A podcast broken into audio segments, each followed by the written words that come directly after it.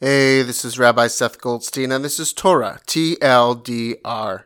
We begin the story of Joseph this week in Parshat Vayeshev. Joseph, the favored son of Jacob, who drew the ire of his brothers.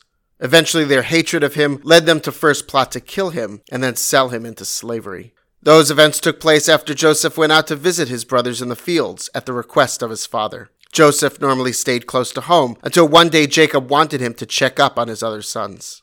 The brothers were out pasturing the flocks in Shechem. When Joseph gets there, however, they're not there. Rather, he finds a man wandering in the fields. The man asks Joseph what he is looking for. Joseph asks the man if he has seen his brothers, and he tells him that they moved on to Dotan. And then Joseph goes on to find his brothers there, setting the rest of the story in motion.